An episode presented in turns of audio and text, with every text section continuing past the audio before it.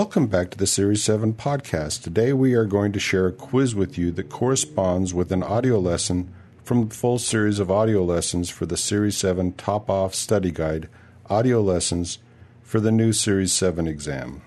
The full series of audio lessons that correspond to these quizzes is available at series7podcast.com.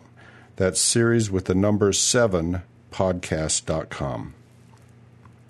This quiz consists of questions which are answered in Lesson 21 of the Series 7 Top Off Study Guide audio lessons for the new Series 7 exam. This is a quiz on fixed income Part 1. Question 1 Which of the following is an example of a fixed income investment? A. A bond. B. A government note. C. Collateralized mortgage obligations. Or D all of the above?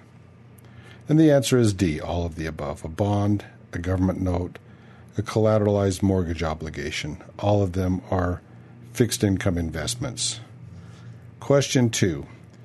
In fixed income investments, the par value blank A is greater than the maturity value, B is less than the maturity value, C is equal to the maturity value, or D varies with the maturity value but with no general trend? And the answer is C, equal to the maturity value. Question 3. Maturity value is the value the investor gets when his fixed income investment matures. A true, B false. And the answer is true, A. Question 4. This is the date when the investor gets back the par value of his fixed income investment. And the choices are A, call date, B, declaration date, C, maturity date, or D, payable date. And the answer is C, the maturity date. You also might get your investment back at a call date However, that's not guaranteed, but you will get your investment back on the maturity date. Question 5. Fixed income investments have stated interest rates except for blank. And the choices are A. Serial bonds, B. Series bonds, C. Term bonds, or D. Zero coupon bonds. And the answer is D, zero coupon bonds. Question 6. U.S. government bonds have no call features. A, true, B, false. And the answer is true. It's one of the few bonds that you can get that do not have call features. And therefore, you can make long term plans by buying U.S. government bonds, U.S. treasuries. Question 7. Sinking funds are blank. A. Bonds that have depreciated in par value. B. A portion of money set aside every year to buy back the issued bonds. C. The difference between the bond's par value and the yield to maturity. Or D. All of the above. And the answer is B. A portion of money set aside every year to buy back the issued bonds. That's called a sinking fund. Question 8. Which of the following is associated with collateralized mortgage obligations? A. Ginnie Maes. B. Government bills. C. Sinking funds. Or D. All of the above. And the answer is a Ginnie Mae. A Ginnie Mae is a collateralized mortgage obligation. Question 9. These bonds are bought at a discount and mature at par value. The choices are A. Serial bonds. B. Series bonds. C. Term bonds, or D. Zero coupon bonds? And the answer is D. Zero coupon bonds. You buy those at a discount, you don't get any current income, but the bond matures at par value. Question 10. These are bonds that have varying maturity dates that carry different interest rates. A. Serial bonds. B. Series bonds. C. Term bonds or D, zero coupon bonds?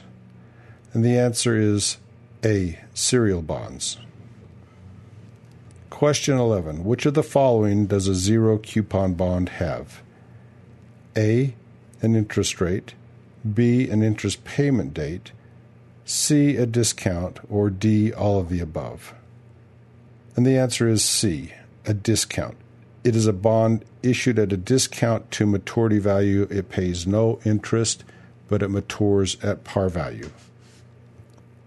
Question 12. Which of the following does a term bond have? A. Interest rate, B. Interest payment date, C. Maturity date, or D. All of the above? And the answer is D. All of the above an interest rate, an interest payment date, and a maturity date. Question 13. In a zero coupon bond, the difference between the value of the bond when it is bought and the value of the bond when it matures is the calculated yield. A true, B false.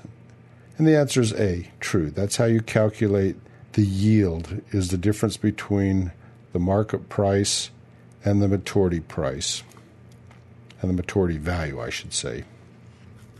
And the market price is always going to be at a discount to maturity value. Question 14. Serial bonds are issued in a series of steps according to the cash needs of the issuer. A true, B false. And the answer is B false. It is the series bonds that are issued in a series of steps according to the cash needs of the issuer. Question 15. In the normal yield curve environment, blank. A.